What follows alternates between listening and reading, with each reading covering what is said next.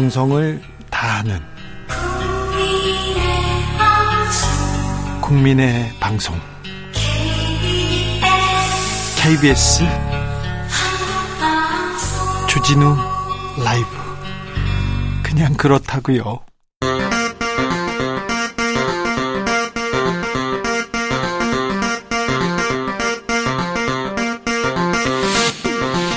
주진우 라이브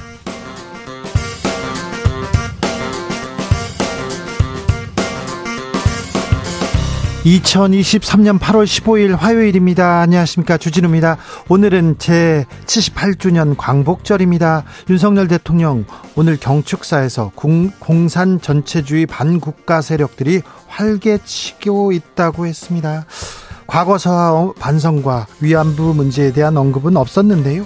일본군 위안부 피해자인 이용수 할머니는 광복절 경축사 어떻게 들으셨을까요? 직접 들어봅니다.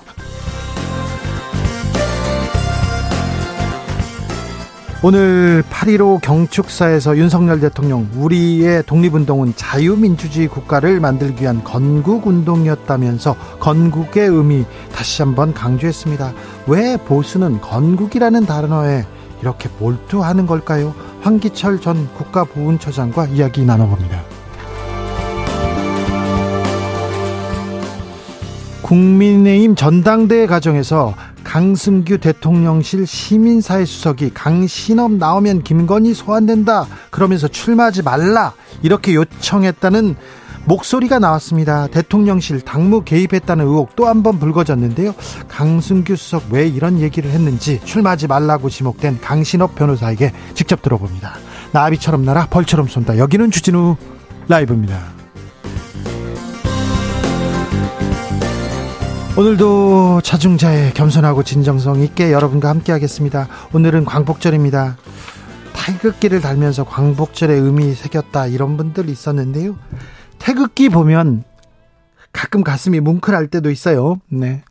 국기에 대한 경례 의례하라고 했을 땐 전 좀 잘 이해가 안 된다 이렇게 이게 생각할 때도 있었는데요. 뭐 외국에서 갑자기 태극기 보고 뭉클했다. 축구장에서 휘날리는 태극기 보고 어, 공항에서 만난 태극기 보고 이런 생각이 있었다. 이런 경험이 있었다. 이런 태극기와 관련된 얘기 한번 들어보겠습니다. 우리 국가에 대한 의미도 좀 되새겨 보겠습니다. 8.15 어, 경축사도 어떻게 들었는지도 한번 들어보겠습니다. 샵 9730 짧은 문자 50원 긴 문자는 100원이고요. 콩으로 보내시면 무료입니다. 그럼 주진우 라이브 시작합니다.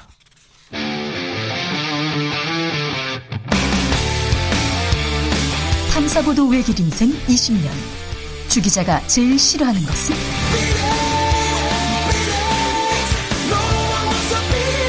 이 세상에서 비리와 부리가 사라지는 그날까지. 오늘도 흔들림 없이 주진우 라이브와 함께.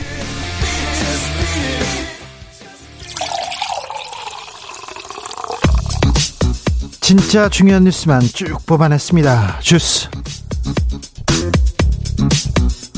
정상근 기자 어서 오세요. 안녕하십니까. 오늘 제 78주년 광복절 기념식이 있었습니다. 네, 오늘 이화여대 대강당에서 열린 제78주년 광복절 기념식 경축사에서 어, 윤석열 대통령은 공산 전체주의를 맹종하며 조작 선동으로 여론을 왜곡하고 사회를 교란하는 반국가 세력들이 활개치고 있다라고 주장했습니다. 어, 윤석열 대통령은 자유민주주의와 공산 전체주의가 대결하는 분단의 현실이라며 반국가 세력들의 준동은 쉽게 사라지지 않을 것이라고 말했습니다. 공산 전체주의 세력이 누군가요? 네, 민주주의 운동가, 인권 운동가, 진보주의 행동가로 위장하고 허위 선동과 야비하고 폐륜적인 공작을 일삼아서 일삼아왔다라고 주장했습니다. 어떤 근거로 이런 얘기를 했는지 어떤 생각으로 광복절 기념식 기념사가 나왔는지 좀 분석해 봐야 될 것 같습니다. 일본에 대해서는 파트너라고 규정했습니다. 네, 윤석열 대통령은 한미일 협력의 중요성을 강조하면서 일본에 대해 보편적 가치를 공유하고 공동의 이익을 추구하는 파트너라고 밝혔습니다. 어, 윤석열 대통령은 한일 양국은 안보와 경제의 협력 파트너로서 미래지향적으로 협력하고 교류해 나가며 세계 평화와 번영에 기여할 수 있을 것이라고 말했습니다. 오늘 경축사에서 위안부 할머니 얘기 없었습니다. 과거사 관련된 구체적인 언급도 없었습니다. 이용수 할머니 일본군 위안부 피해자인데요. 어제 일본군 위안부 기림의 날이었습니다. 오늘 대통령의 광복절 축사 어떻게 들으셨는지 잠시 만나보고 오겠습니다. 할머니 안녕히 안녕히 잘 계셨어요? 예. 오늘 광복절입니다. 네, 맞습니다. 광복절 어떻게 보내셨어요? 광복절이라 가지고 음. 기념 행사했어요. 네 네 기림일 행사했고요. 네. 네. 예. 오늘 광복절 맞아서 윤석열 대통령 경축사 있었어요. 일본한테는 파트너라고 얘기했고요. 과거사 위안부 할머니들 얘기는 없었습니다. 어떻게 들으셨어요? 글쎄요. 왜, 왜, 왜, 그, 그, 그, 건의를 안 했는지, 네, 한마디도 없었는데, 네. 좀 서운하세요. 서운한 것보다는 더 뭔지 모르겠어요. 네, 이래야 되는지, 그렇죠. 이거는 아니라고 생각하는데, 예. 광복절 맞아서 우리 정부 바라는 점 있습니까, 정부한테? 약속을 했으면 약속을 어, 늦었다든지, 어? 뭐 때문에 이행을 못 했다든지, 해야 될 거 아니에요. 예. 대통령으로서 네. 한마디도 없어요. 윤석열 대통령이 대통령 되기 전에는 할머니하고 약속했죠. 예, 대통령이 안 돼도 네. 얘기를 한다 했어요. 위안부 문제는 예, 다 공약했어요. 근데 대통령 되고는 한마디 없습니까? 한마디도 없어요. 자, 일본은 어떻게 해야 됩니까? 지금이라도. 오늘 같은 날, 78년 네. 오늘을 한마디라도 해야 되는데, 안 하는 거는 예. 참 마음이 네. 착잡합니다. 네. 광복절인데 할머니 마음이 착착 착잡하시네요. 아이고, 말도 못하게요. 말도 못하게. 이거는 네. 절대로 네. 일본을 용서할 수 없고, 예. 국제사법재판소로 네. 끝까지 간다고 얘기를 했습니다. 예, 예. 윤석열 대통령한테 한마디 하세요. 할머니. 대통령, 대통령, 윤석열 대통령님 지금 상당하고 있잖아요. 예, 예. 예? 예. 그런데 제가 또 그런 얘기를 하려고 하니까 예. 외교부 예. 장관한테 장관님, 예. 예. 외교부 저 장관 박진 장관님한테 예. 얘기를 하겠습니다. 네. 박진 장관님도 부인하고 나서 아무도 못, 못 만났어요. 그랬어요? 못 만났, 예, 못 만났고 한데 박진 장관님이 책임지고 예. 국제사법재판소로 가서 예. 완전한 해결을 지으면 네. 일본이 분명히 생각해야 됩니다. 범죄 국가로 남지 말고 예. 국제사법재판소로 가서 예. 어떠한 결론을 그것을 재판이 나오도록 해도 저는 살기 받겠습니다. 알겠습니다. 할머니 건강하시고요. 예, 감사합니다. 오늘, 오늘 말씀 감사합니다. 감사합니다. 이용수 할머니였습니다. 광복절 경축사에 대해서 야권은 비판했습니다. 네, 민주당은 오늘 윤석열 대통령의 경축사에 대해 극우 유튜버나 아스팔트 우파 같은 독백이라고 비판했습니다. 기시다 일본 총리는 반성 없었습니다. 전범을 추모하는 야스쿠니 신사에 공물을 보냈습니다. 네, 기시다 후미오 일본 총리와 내각 강요, 국회의원들이 대거 야스쿠니 신사에 공물을 내거나 참배했습니다. 우리 정부는 어떻게 얘기했습니까? 어, 외교부는 대변인 논평을 통해 일본의 과거 침략 전쟁을 미화하고 전쟁 범죄자를 합사한 야스쿠니 신사에 일본 정부와 의회에 책임 있는 지도자들이 공물료를 복납하거나 참배를 되풀이한 데 대해 깊은 실망과 유감을 표한다라고 밝혔습니다. 과거에 대한 반성의 목소리도 없어요. 한번 그런 자성의 목소리도 없습니다. 점점 줄어듭니다. 일본. 일본은 어디로 가는 걸까요? 윤석열 대통령의 부친 윤기중 교수가 별세했습니다. 네, 윤석열 대통령 부친 윤기중 면, 연세대 명예교수가 오늘 별세했다고 대통령실이 밝혔습니다. 윤석열 대통령은 광복절 경축식을 마친 뒤 부친이 입원해 있던 병원으로 가서 고인의 임종을 지켰다고 합니다. 어, 대통령실은 국정문백이 없도록 장례를 가족장으로 치른다라고 밝혔고요. 3일 가족장으로 장이 치러질 예정이라고 밝혔습니다. 박근혜 전 대통령이 박정희 전 대통령 생가를 방문했습니다. 네, 박근혜 전 대통령은 오늘 오전 경북 구미시 박정희 전 대통령 생가를 방문했습니다. 대구 팔공산 동화사를 방문한 지 4개월 만에 이뤄진 공개 외출이었습니다. 어, 박근혜 전 대통령은 생가 입구에 모인 지지자들에게 말을 건네거나 다가가 악수하는 등 적극적인 모습을 보였습니다. 앞으로 재래시장도 방문하고 활동하겠다 이런 메시지를 냈는데요.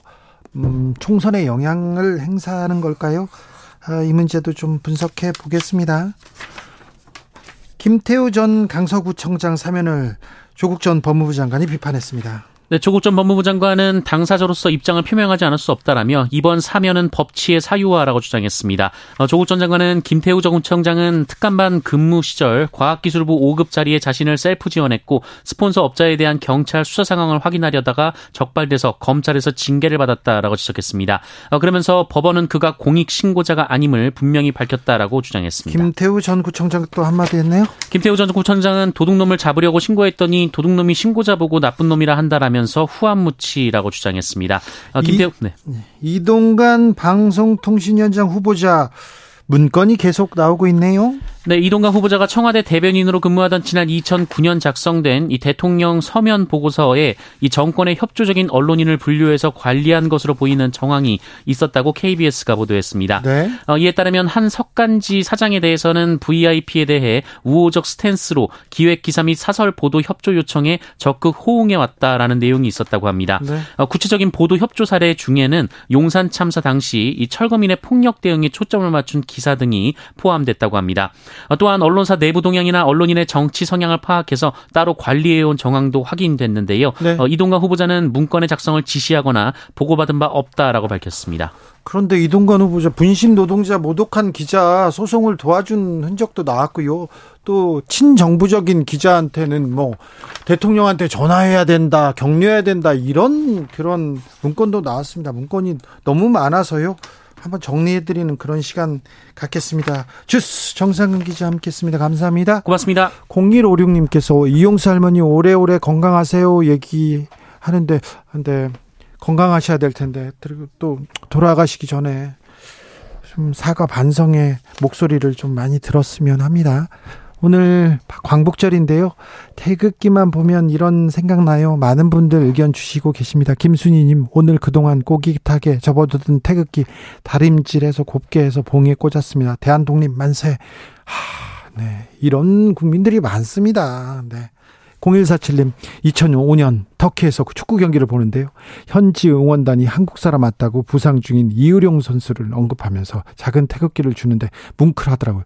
그러게요. 이상하게 뭐 축구장 가서 태극기, 태극기 보면 또 뭉클합니다. 김희영님, 태극기 울컥했던 때가 분명히 있었습니다. 언제부턴가 일부 극우들의 상징이 되어버린 태극기 아쉽습니다. 얘기하는데요. 김갑수님, 입추가 지나서 일일까요? 절기만으로도 조금 시원함 느끼는 광복절입니다. 유례 없는 긴 더위와 폭염, 수마가 핥히고 간 힘들었던 시간들 치유의 시간으로 체험하셨으면 좋겠습니다. 저희 외할아버지 독립유공자입니다. 네. 덕분에 저희가 자유 대한민국에서 이렇게 편안하게 잘 산다고 감사함을 대신 전하겠습니다. 주진우 라이브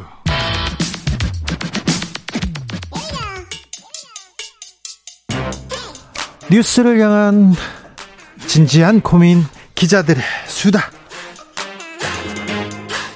라이브 기자실을 찾은 오늘의 기자는 시사인 김은지 기자입니다. 네, 안녕하세요. 오늘 준비한 첫 번째 뉴스부터 가보겠습니다. 네, 자유총연맹 등 3대 단체 보조금이 늘었다라고 합니다. 네, 얼마나 늘었어요?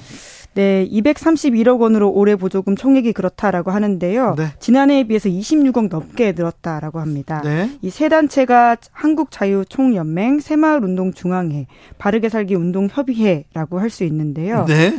예, 특히 새마을운동중앙회 같은 경우에는 제출하지 않은 지부 지회 보조금이 있어서요. 예. 실제로는 더 많을 것이다 이런 분석이 나오고 있습니다. 네. 이세 단체의 보조금은 역대 정부 중 최고치를 경신할 것으로 보인다라고 경향신문이 보도하고 있는데 윤석열 정부 들어가지고 보수 단체 이름이 좀 많이 나옵니다. 대통령이 직접 가기도 하고 지원도 늘어났네요. 네, 그렇습니다. 윤석열 정부 들어서 지원이 집중됐기 때문에 보조금이 증가했다 이런 분석이 나오고 있는데요. 네. 말씀처럼 윤 대통령은 현직 대통령으로서는 24년 만에 처음으로 자유총연맹 창립 기념행사에 참석했고요. 김건희 여사도 새마을운동 뭐 이렇게 굉장히 강조하고 있는 상황이긴 하죠. 그렇죠. 네, 그 지난해 윤석열 대통령이 새마을 지도자와의 오찬을 하면 하면서 공동체 의식 회복 이런 것들 굉장히 강조하면서 자신의 정치적 비전과 일치한다라고 밝힌 바도 있고요. 새마을 운동 정신하고 정치적 비전이라 이게 70년대 외치던 건데 정치 지금 아, 정신이 밀치한다. 네, 네, 본인은 공동체 의식 회복이라는 가치를 이제 일치한다 이렇게 밝혔고요. 예? 뿐만 아니라 김건희 여사도 말씀처럼 새마을 운동에 관심을 표한 바가 있는데요.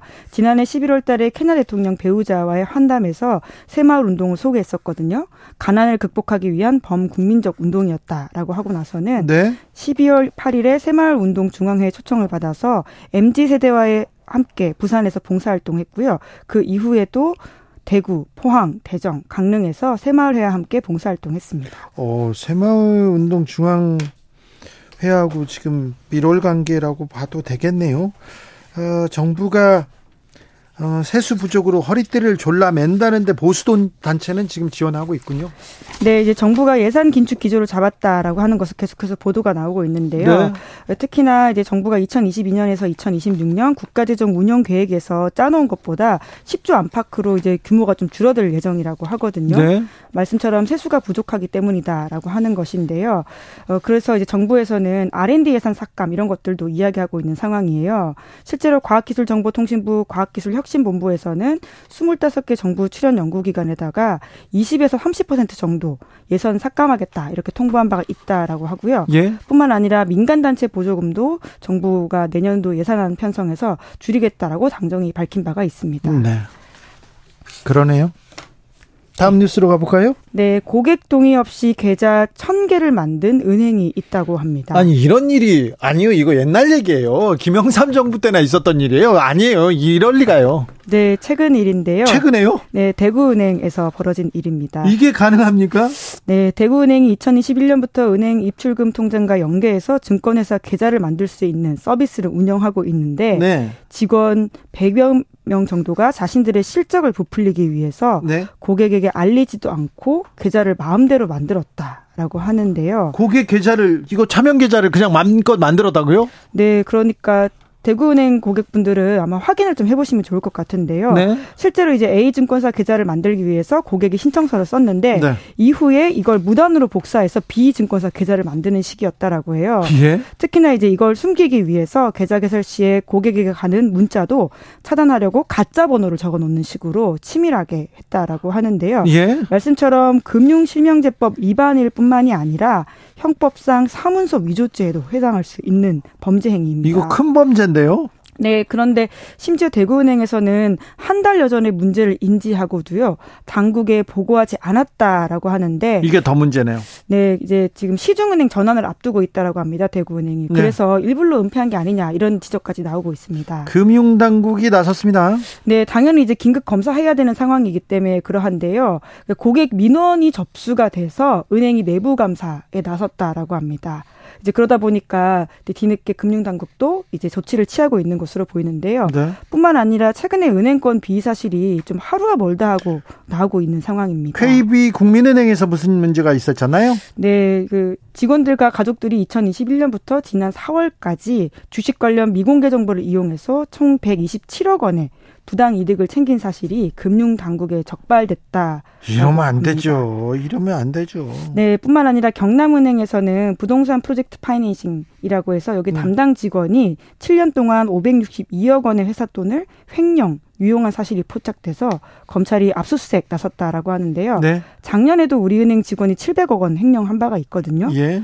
그에 이어서 역대급 두 번째 큰 횡령 700억 원대 562억 원. 아, 크네요. 네, 다 이제 은행이 자체적으로 적발하지 못하고 있다가 뒤늦게 수사나 민원 같은 상황으로 외부 개입에 의해서 밝혀졌다라는 좀 지적들이 나오고 있는데요. 네. 계속해서 좀 제대로 내부 관리가 되고 있지 않다라는 지적 나오고 있습니다. 금융 당국에서 감독해야죠. 역시 책임에 책임에서 자유로울 수 없습니다. 네, 일부 사건 적발 해내긴 했지만요. 최근 들어서 초대형 규모로 커진 은행권의 횡령에 대해서는 금감원이 선제적으로 대응하지 못하고 있기 때문에 좀 지적이 나오고 있는 상황이기도 합니다. 우리은행 횡령 사건이 작년에 터진 이후에 금감원에서는 은행들과 함께 준법 감시 인력 충원 등 이런 것들 좀 내부 통제 혁신 방안 내놓긴 했는데요. 하지만 여전히 사건이 터지고 있기 때문에 제대로 역할 못 하고 있는 게 아니냐 이런 지적 나오고 있습니다. 은행권이어서 그런지 횡령 금액도 어마어마합니다. 네, 이게 다 결국 고객의 피해로 돌아오는 상황이기 때문에 고객들 돈 가지고 지금 예. 장사하는 거 아닙니까? 예, 다들 이제 이 은행들 하나씩 고객이지 않습니까? 네. 그러니까 굉장히 문제가 되는 상황인 것이죠. 예. 마지막으로 만나볼 뉴스는요? 네, 중일 정상회담 추진되고 있다라고 합니다. 중국과 일본 정상회담이요? 네, 그렇죠. 시주석 과 그리고 기시다 후미오 일본 총리가 만날 수 있다라고 하는 것인데요. 무르익은 것 같아요. 네, 일본 언론에서 나오는 소식이거든요. 네. 니온 게이자의 신문 보도인데 이 신문 보도에 따르면 9월 혹은 11월에 만날 예정이라고 하는데 9월 11월 아니 뭐 날짜도 얼마 안 남았네요. 네, 큰 국제적인 회의들이 또 있거든요. 네. G20이 이제 인도에서 9월에 열리고요. 네. 또 11월에는 미국에서 에이펙이 열립니다. 그러다 보니까 이 기, 계기를 맞이해가지고 자연스럽게 만나는 게 아니냐라는 이야기가 나오고 있는데 그 전에는 언제 만났습니까? 네, 3년 만에 만난다라고 합니다. 네. 이번에 만약에 만난다라고 하면요, 아무래도 코로나 때문에 좀 어려운 상황도 있었고요. 특히나 이제 한미일 이제 협력이 더 강화됐고 중국 간에 일본이 특히나 이제 나를 서고 있기 때문에 미국 때문에요. 이제 여러 가지 상황에서 냉각기가 있었는데 관계가 회복될지 주목되고 있습니다. 일본이 더 적극적인 것으로 보입니다. 기시다 총리가 시진핑 주석에게 친서를 보낼 예정이라는 보도가 나왔습니다. 네, 이것도 니온게이자의 신문 보도인데요. 이제 일본의 공, 공명당 대표가 있거든요. 여기가 네. 전통적으로 중국과 사이가 좀 좋은 편이라고 하는데 네. 이번에 중국 이제 8월 말에 방문하면서 기시다 총리 친서를 전달하는 방안을 추진하고 있다라고 하고요. 네. 기시다 총리도 이제 수락했다라는 보도 가 나오고 있습니다. 이런 식으로 좀 관계 회복에 나서는 게 아니냐라는 이야기 나오고 있고요. 뿐만 아니라 리창 중국 총리와 기시다 총리 회담도 조율되고 있는 상황이라고 합니다. 네. 여러모로 좀 이제 상황이 좋아지고 있다라고 보이는 것이죠. 그렇습니다. 일본과 중국 해빙 모두 다 이런 얘기는 계속 들려요. 네, 이제 물론 동시에 좀 강원 전략 쓰고 있는 것도 있긴 한데요. 이제 자민당 부총재가 처음으로 대만을 방문해서 또 대만에 관련해서는 또 센 이야기를 했습니다. 억지력을 위해서는 일본, 미국, 대만이 싸울 각오해야 된다라는 식의 이야기를 해서 네. 중국에서는 반발을 하긴 했었는데요. 그럼에도 불구하고 중국이 이 강원 전략을 어떤 식으로 받아들일지는 좀 기추가 주목되고 있습니다. 자, 한쪽에서는 강경책, 한쪽에서는 온건책 그리고 계속 달래면서 중국과 일본은 좀 가까워 지려고 하는 것 같습니다. 아, 한미일 동맹 한국만 맨 앞에 서 있다가 지금 중국과의 관계는 어떻게 되나 물론 유커들이 돌아온다는 이런 좋은 소식도 있는데 한중 관계는 어떻게 되는 겁니까? 네, 윤 대통령과 시 주석도 지난해 11월 인도네시아에서 열렸던 G20 정상회의에서 처음으로 만났었거든요. 예.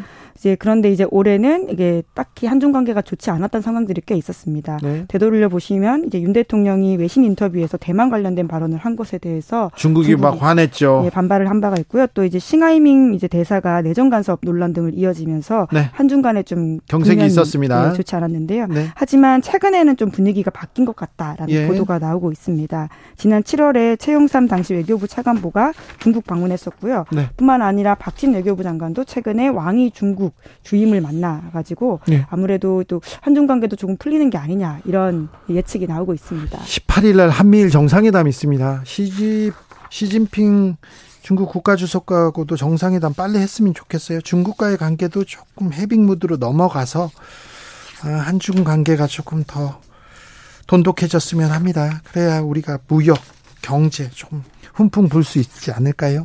시사인 김은지 기자와 함께했습니다. 감사합니다. 네, 고맙습니다. 교통정보센터 다녀올게요. 김민혜 씨.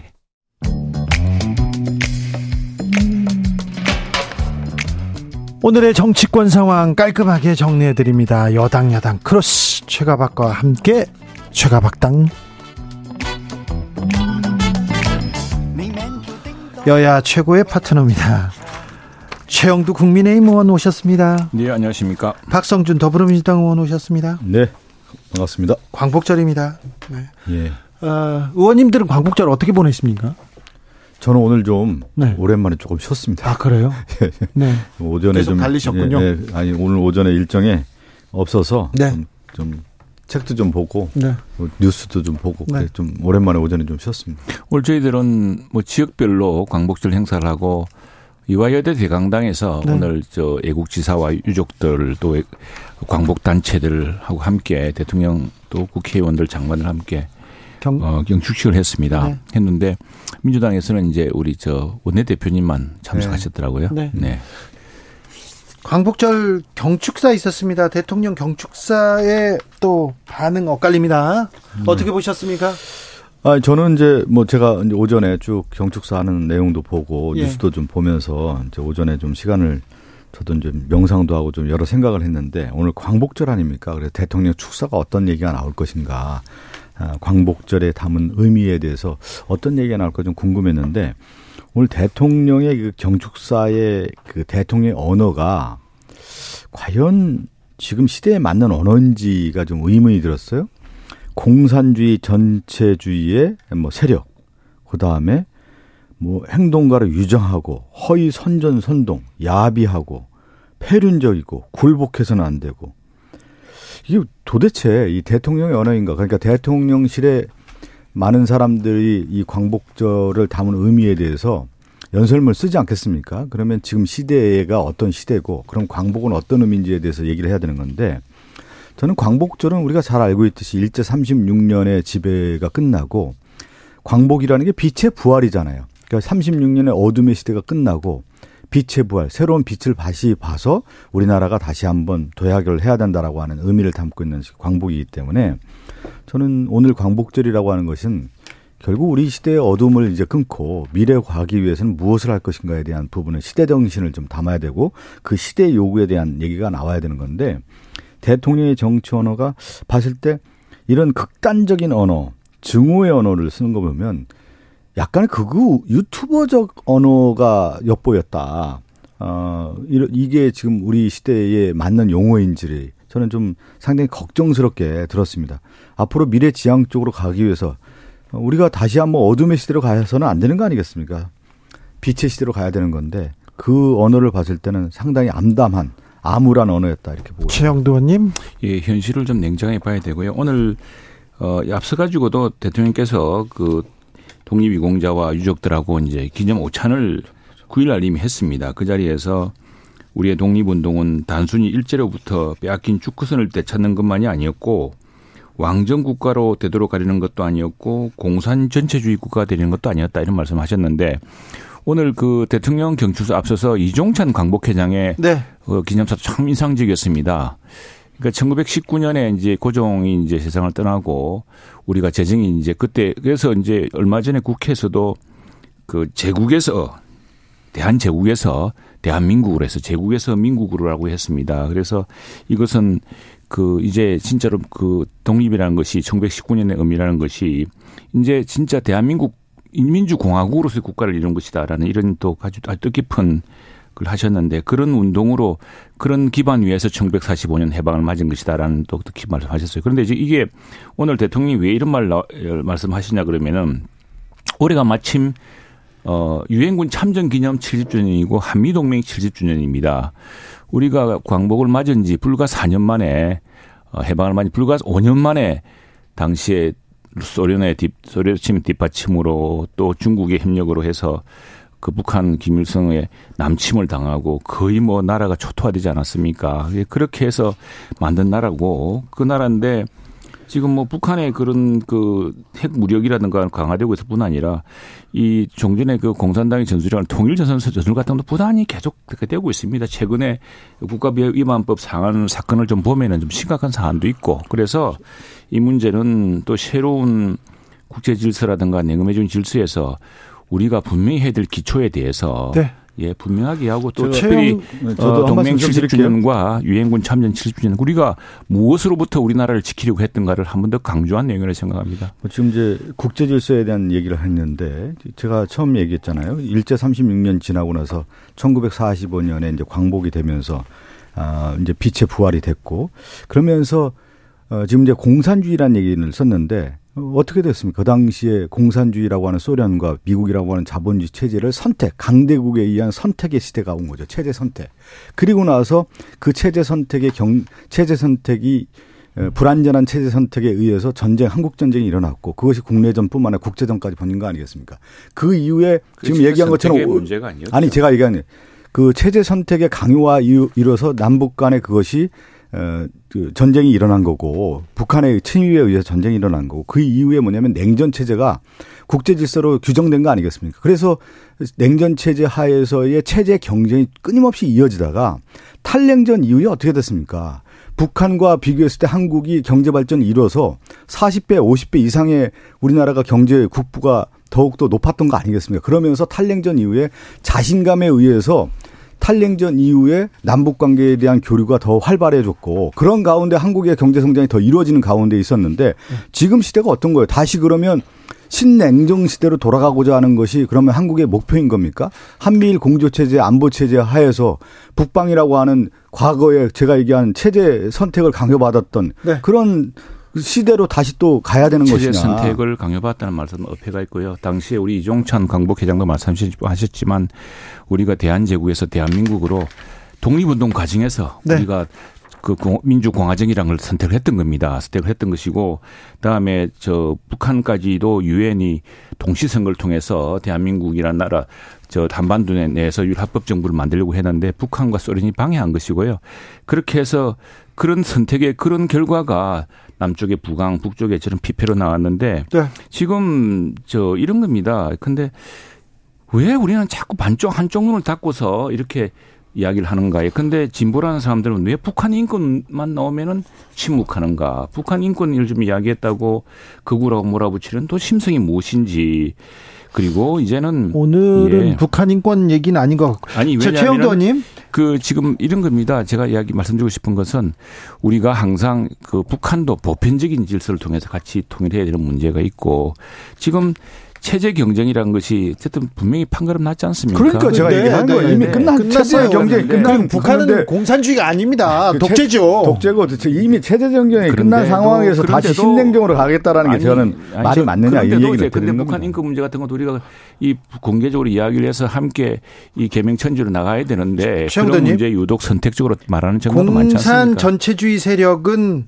야비하고 폐륜적인 공작을 일삼았다. 굴복해서는 안 된다. 아니 공산 전체주의 세력 은 잡아가시면 되는데 이 뭐 수사하면 되는데 이 굴복해서는 안 된다. 이 부분도 어찌 받아들일지. 자 광복절 기념사는 그렇고요.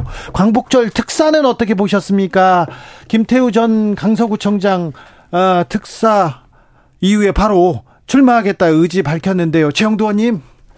김태우 그 구청장 사건은 정말로 그래 될 경우에 정말 저 양심을 가지고서 이렇게 그 고백하는 사람들, 폭로하는 사람들. 그건 당시에 그 문재인 정부 당시에 청와대 내에서 일어났던 어떤 비밀스러운 수사 지시라든가 또 개입이라든가 이런 것 갖다가 폭로한 거 아니겠습니까? 그게 비밀이었다고 그렇게 될 경우에 그러면 누가 희설을 누가 어 저 이 호루라기를 불 수 있겠습니까? 당연한 판단이고요. 거기에 대해서는 법원이 사실은 좀 더 엄정한 판결을 해줬어야 되는데 어쨌든 법원의 판결은 났지만 네. 우리 대통령과 우리, 우리 정부의 철학은 이런 내부의 비리 고발에 대해서는 항상 그 문제 에 대해서는 원칙을 가지고서 해주겠다. 원칙을 가지고서 이 사람이 무슨 부정을 저질렀습니까? 오히려 부정한 권력, 무언가를 감추려는 권력을 폭로했던 것인데 그 폭로한 사람을 징벌하고 계속 가두게 된다면 그, 그 나라가 이런 부정 비리에 대해서 과감하게 폭로한 사람을 보호할 수 있겠습니까? 저는 이제 그 어, 대통령의 사면에 대한 뭐 광복절 사면에 대한 총체적인 얘기를 먼저 해야 될 것 같아요. 사면의 취지가 뭡니까?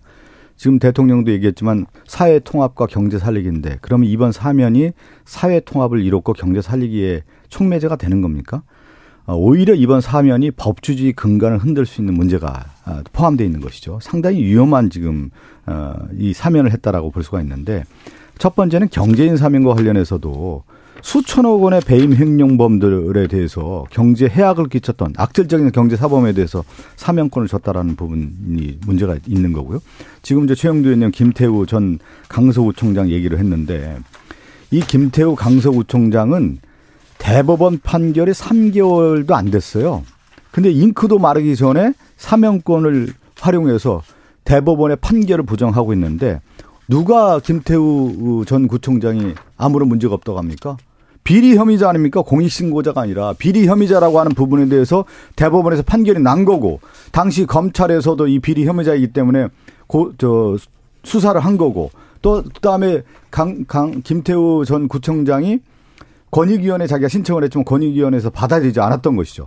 그래서 검찰 권익위원회 법원에서 분명히 지금 선언한 거 아니겠습니까? 이런 가운데 있는 비리 혐의자를 어, 잉크도 마르기 전에 어, 대, 그, 지금 사면권을 활용해서 어, 그 복권을 시켜줬다라고 하는 것 자체. 그리고 어, 이번에 강서구청장 보궐선거는 누구 때문에 이루어지는 겁니까? 이 비리 혐의자와 관련된 어, 대법원의 확정 판결에 의해서 강서구청장 보궐선거를 하는데 무슨 어처구니 없는 아니 대법원 판결의 요지는 공무상 비밀 누설죄입니다. 비리가 아니라. 근데 자꾸 비리로 몰아서 이렇게 하면 되겠습니까? 그리고 공익 공무상 비밀 누설 즉 공익 신고자라는 것은 민주당이든 우리 당이든 아니 그러면 대법원 판결을 부정하는 거니까? 지금 대법원 안 되는 거죠 지금. 아니 대법원 판결이 났고 그러면, 그러면 확정되었는데 뭐 어떤 대법원의 판결이 나와가지고 그러면 아 이 사면을 해서 무조건 그러면 사면 복권 시켜주겠다 하면 사면권이 그런 거죠. 겁니까? 사면권이 그런 거 사면권이 다 되는 겁니까 그러면? 사면권이 유일하게 아니, 그 대통령에 부여된 특권입니다. 하는 부분이 나눠져서 사법권의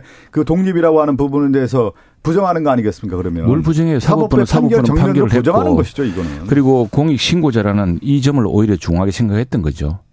어디에 비리가 있습니까? 그게? 지난 5월에 공무상 비밀 누설 그 혐의로 그 비리 혐의자라고 하는 징역 1년에 집행유예 2년이 법원의 판결에 분명히 나오잖아요. 네. 법원의 판결에 분명히 나오잖아요. 예. 예.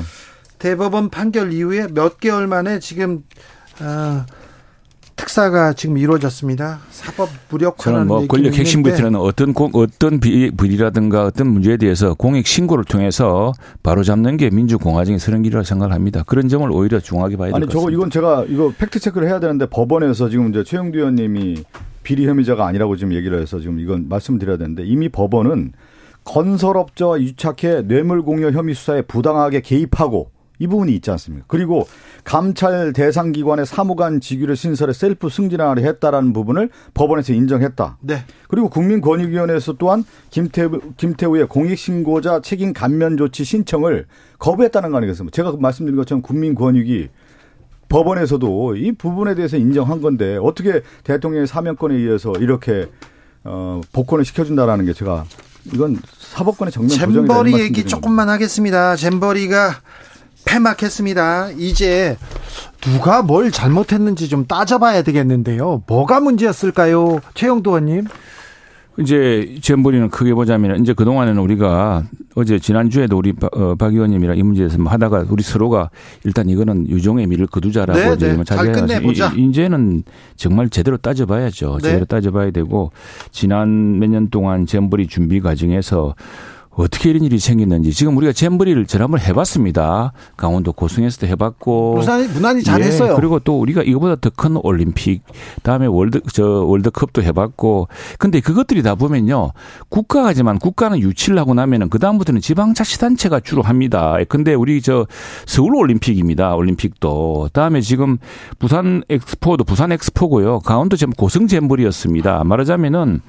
그동안 우리 중앙정부가 함께 유치해서 다음에 지방자치단체로 가면은 지방자치 빈틈없이 준비하고 여기에 해야 되는데 저는 이 과정이 이해도 할 수 없는 게 원래는 이게 이제 저 잼블이 유치되고 난 다음에 저 유치구 유치 지역 단체 다음에 스카우트 중심으로 가야 되는데 네.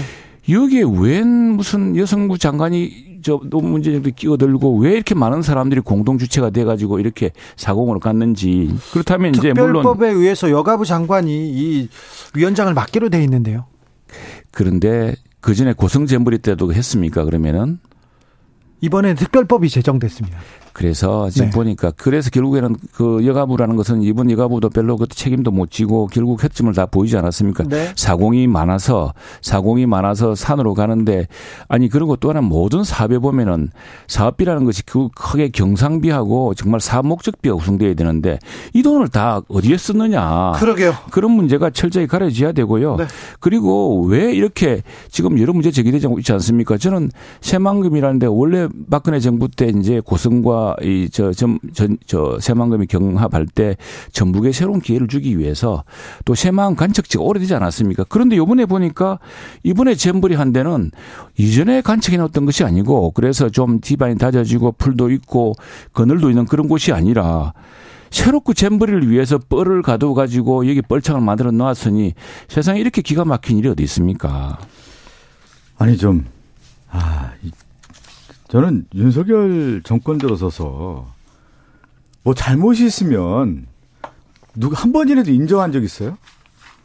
아니 잘못하면 인정하고 뭘 고칠 것인지에 대한 얘기를 해야 되는 건데 하나도 잘못이 없다는 거예요. 문제가 일어나면 예를 들면 이태원 참사 일어났을 때 책임이 없어요. 그래서 지금 오송 지하차도 폭우가 내려서 그 수많은 사람이 죽었을 때 또 책임을 지는 사람이 없어요. 누가 책임지는 거예요? 지금 잼버리에 대해서도 그러면 중앙정부는 책임이 하나도 없는 겁니까? 예산과 관련된 중앙정부의 집행 내역을 보면 지방자치단체보다 훨씬 많은 거 아니겠습니까? 그리고 또 하나 이 관련된 잼버리에 대해서 그동안에 그러면 어떤 사람 모든 사람들이 지적한 언론에서도 지적을 했고 우리 국회의원들도 지적을 해서 잼버리 준비 잘 되고 있느냐 중앙정부가 책임지고 잘 해라 이 부분에 대한 지적을 했는데 어떻게 얘기했냐면 2022년 10월에 김현숙 장관 잘하고 있다 문제 없다 그리고 2023년 5월에 잼버리 전에 한덕수 총리에게 질의를 했어요. 자신 있다. 꼼꼼히 잘 챙기고 있다. 이렇게 얘기했는데 어떻게 된 꼼꼼히 챙겼습니까? 이번 문제를 봤을 때 저는 처음 출발부터 아, 이 저는 인정을 좀 했으면 좋겠어요. 모든 책임이 없다라고 하는 거. 그래서 지금 윤석열 정권의 산무 정권이라고 하는 거 아니겠어요? 무능, 무책임, 무대책 정권 아니겠어요, 지금.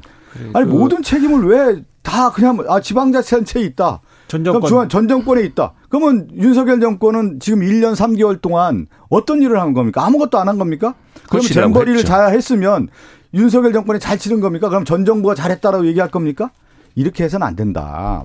그랬을 아, 때 문제 해결이 전혀 되지 않는다. 자, 이렇게 이런 겁니다. 근데 자, 이제 우리가 지방 자치를 한 지 얼마 됐습니까? 그러면 총리가 뭐 뭐 사건건 다 간섭해야겠습니까? 그리고 뭐 여가부 장관이 뭘 알겠습니까? 조금 숫자도 몇 명 안 되는 작은 부처에서 난 거기에 네. 이큰 국제 행사에 끼어들었던 것 자체가 지난 정부 때 넌센스라 생각을 하는데 책임도 질 수 없으면서 그렇다면은 이 사업을 책임지는 아니 그러면 스카우트 그래 보십시오. 지금 왜 이런 이야기 나냐면은 전북 민주노총하고 이런 쪽에서 벌써 지적하고 있지 않습니까? 그쪽에서도 이 사업이 전북 지자체 내에서 이렇게 해서는 안 된다는 지적이 있었던 거예요. 그렇다면은 지방 자치는 뭐 자치는 뭡니까? 자치는?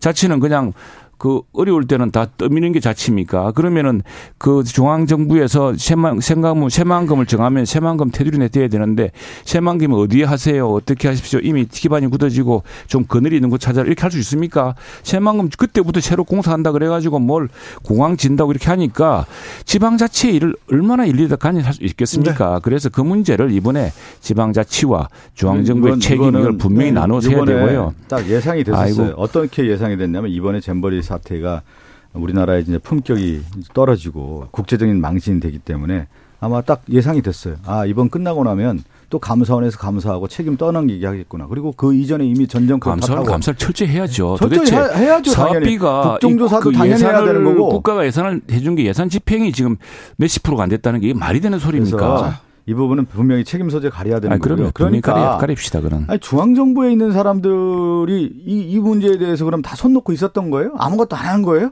그럼 이렇게 이, 이 사태가 벌어진 거에 대한 책임은 없는 겁니까? 그리고 이제 또 하나인데 네, 저는 이제 민주당이 부산 엑스포를 네. 부르고 내고 정말로 같은 나라에서 정당이 이렇게 해서 되나 무슨 이런 걸 악담을 해도 유분수지 깜짝 놀랐는데 네. 부산 엑스포의 경우는 이렇지 않습니다. 부산시하고요. 다음에 엑스포 조직위원회가 얼마나 열심히 하고 있습니까? 투톱을 하고 있는 것이고.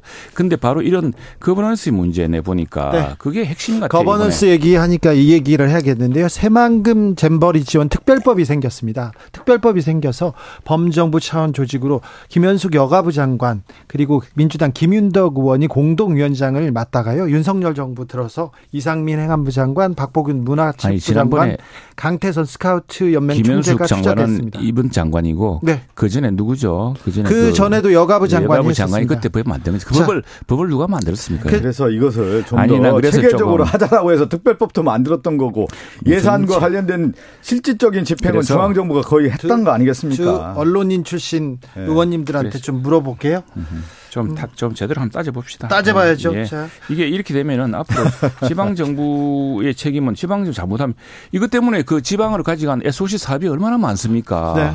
자, 잘 근데 그 책임은 안 져요? 오늘 8.15인데요. 8.15 때는 광화문에서 어, 보수단체들이 다 모여가지고 이렇게 집회를 엽니다. 근데 네. 이렇게 지나가는데 문재인은 물러가라. 이런 그 지금 구호가 외쳐, 외쳐지고 있더라고요. 노래도 나오고 탄핵 세력 물러나라 이렇게 얘기하는데 네. 그 얘기가 왜 나오는 거예요? 아니 문재인 정부가 잘했어야 된다. 지금 자 왜 그런지 모르겠어요. 아니, 지금 정부가 윤석열 정권이고 윤석열 자. 정권이 잘해야 된다는 견제와 감시를 해야 되는 것이죠. 지금 이미 그래서 제 저도 뭐 민주당이지만 정말 그말 한번 해볼게요. 자 문재인 정부 사람들이 그런 말 하면 안 됩니다. 문재인 정부는 그 물러난 대통령, 탄핵한 대통령, 벌써 물러난 지 5, 6년 되는 대통령을 막 온갖 일을 다 조사해 감옥 넣고 그러지 않았습니까? 그런데 정부 끝나면은 그 책임은 다 면책되는 겁니까? 아니, 그때 예, 그 철저히 따져야죠. 수사한 분이 누구예요? 윤석열 대통령 아닌가? 그 당시 검찰총장이 중앙수사부장 중앙 저 아니 그래서 했으니까 그분이 똑같은 척도를 하면서 똑같은 했죠. 척도를 하겠다는 거 아닙니까? 그래서 국 대통령 뽑아준 거고요. 네. 이전에 했던 것처럼 똑같이 지난 정부 수사한 거 아닙니까? 마지막으로 이거 있습니까? 물어볼게요. 의원님들 자 내년 총선 위기론이 나옵니다. 각 당에서 위기론 나옵니다. 폭망론도 나오고 그러는데 수도권 위기론 나오는데 이 부분에 대해서 어떻게 생각하십니까, 최영도 의원님?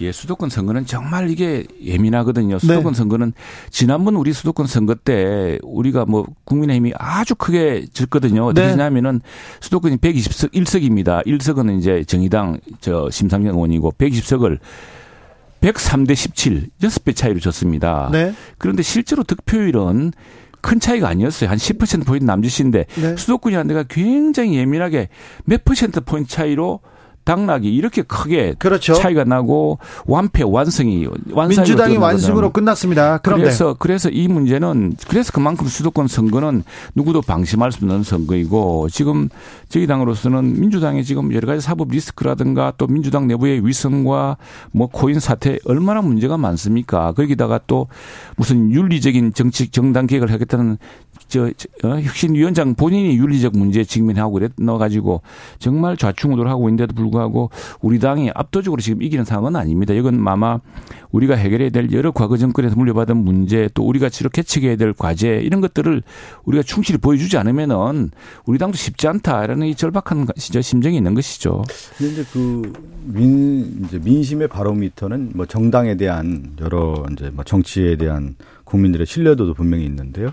저는 내년에 이제 경제적인 측면이 매우 강할 거라고 봐요. 어, 지금 가계대출 문제, 또 부동산 PF 대출 문제가 이 중증적으로 상당히 어려움의 지경에 이르렀고 고물가 시대고 고환율 시대 이렇게 되면서 서민들이 굉장히 어려운 시대인데 우리나라 경제 성장률하고요 세계 경제 성장률을 비교했을 때 우리나라는 대체적으로 세계 경제 성장률보다 높았습니다. 지금까지 한국 경제를 봤을 때요. 일본하고 비교할 수도 없었죠. 그래 상당히 높았는데 지금 윤석열 정권 들어서 1년 3개월 쭉 보면은 세계 경제 성장률보다 한국의 경제 성장률이 낮습니다, 지금. 그게 가장 큰 저는 바로미터가 될 수 있다. 그러니까 경제적인 변수가 그러면서 수도권의 민심에 상당히 영향을 미칠 수가 있을 것 같고요. 과거 선거와 좀 비교해 볼 필요는 있을 것 같아요. 뭐냐면 2024년 선거가 상당히 지금 얘기한 것처럼 수도권의 민심이 어디로 갈지 모르는데 2016년 선거에서는 당시 집권당인 박근혜 정부에서 승리할 거라고 봤어요. 예측을 했단 말이죠. 그래서 그 당시 김무성 대표 이런 분들이 180석, 200석 얘기했는데 실질적으로는 123석이 민주당이었고 122석이 당시 이제 집권당이었단 말이에요. 네. 그러면서 이제 국회의장까지 이제 우리가 민주당이 가져왔던 계기가 됐던 거고 2012년도에 이명박 정부의 말기를 보면은 정권 심판론이 아, 앞서면서 야당이 승리할 거라고 봤어요. 그 당시 민주당이 승리할 거라고 봤는데 결과적으로는 뭐냐면 야당이 패배했단 말이죠. 그러니까 제 얘기는 내년 선거라고 하는 것은 결국은 여당 심판론, 윤석열 심판론이 매우 강할 거라고 예측은 되는데 그렇죠. 실제 민주당이 얼만큼 또 하느냐에 따라서 민심의 향배가 달라질 수 있는 문제인데 기준선이 또 기준선이 민주당. 이제 저는 제가 그래서 뭐냐면 내년에 가장 중요한 선거의 기준은 경제적인 측면이라고 하는 경제 실정이 가장 민심의 바로미터가 될 것이고 그 다음에 이제 얘기한 것처럼 이제 정치에 대한 어, 민주당에서도 긴장의 목소리가 좀 나오죠. 그렇죠. 더 긴장해야죠. 아 이건 긴장할 수밖에 없고 수도권 민심은 저는 또 수도권의 가장 중심 아닙니까? 제가 네. 중구니까요. 2009년에 언론인이셨죠. 기자하셨고 음, 예, 예. 네. 앵커 하셨고요. 그때 혹시 청와대한테 격려 전화 받고 그러셨습니까? 그런 적은 없죠. 그런 적은 없죠. 음. 예. 최영도 의원님? 음, 저는 뭐, 저 특파원 할 때. 네. 저 대통령 만나서 네. 이한 인사라고 아유, 그리고 그때 그리고 그거 취재할 때는 만나야죠. 예. 어, 저 이동관 대변인이 VIP 격려 전화해라 이렇게 하죠. 리스트 보니까 여러 사람들이 나오는데 의원님들은 안 계시더라고요. 그 사실입니까 그거?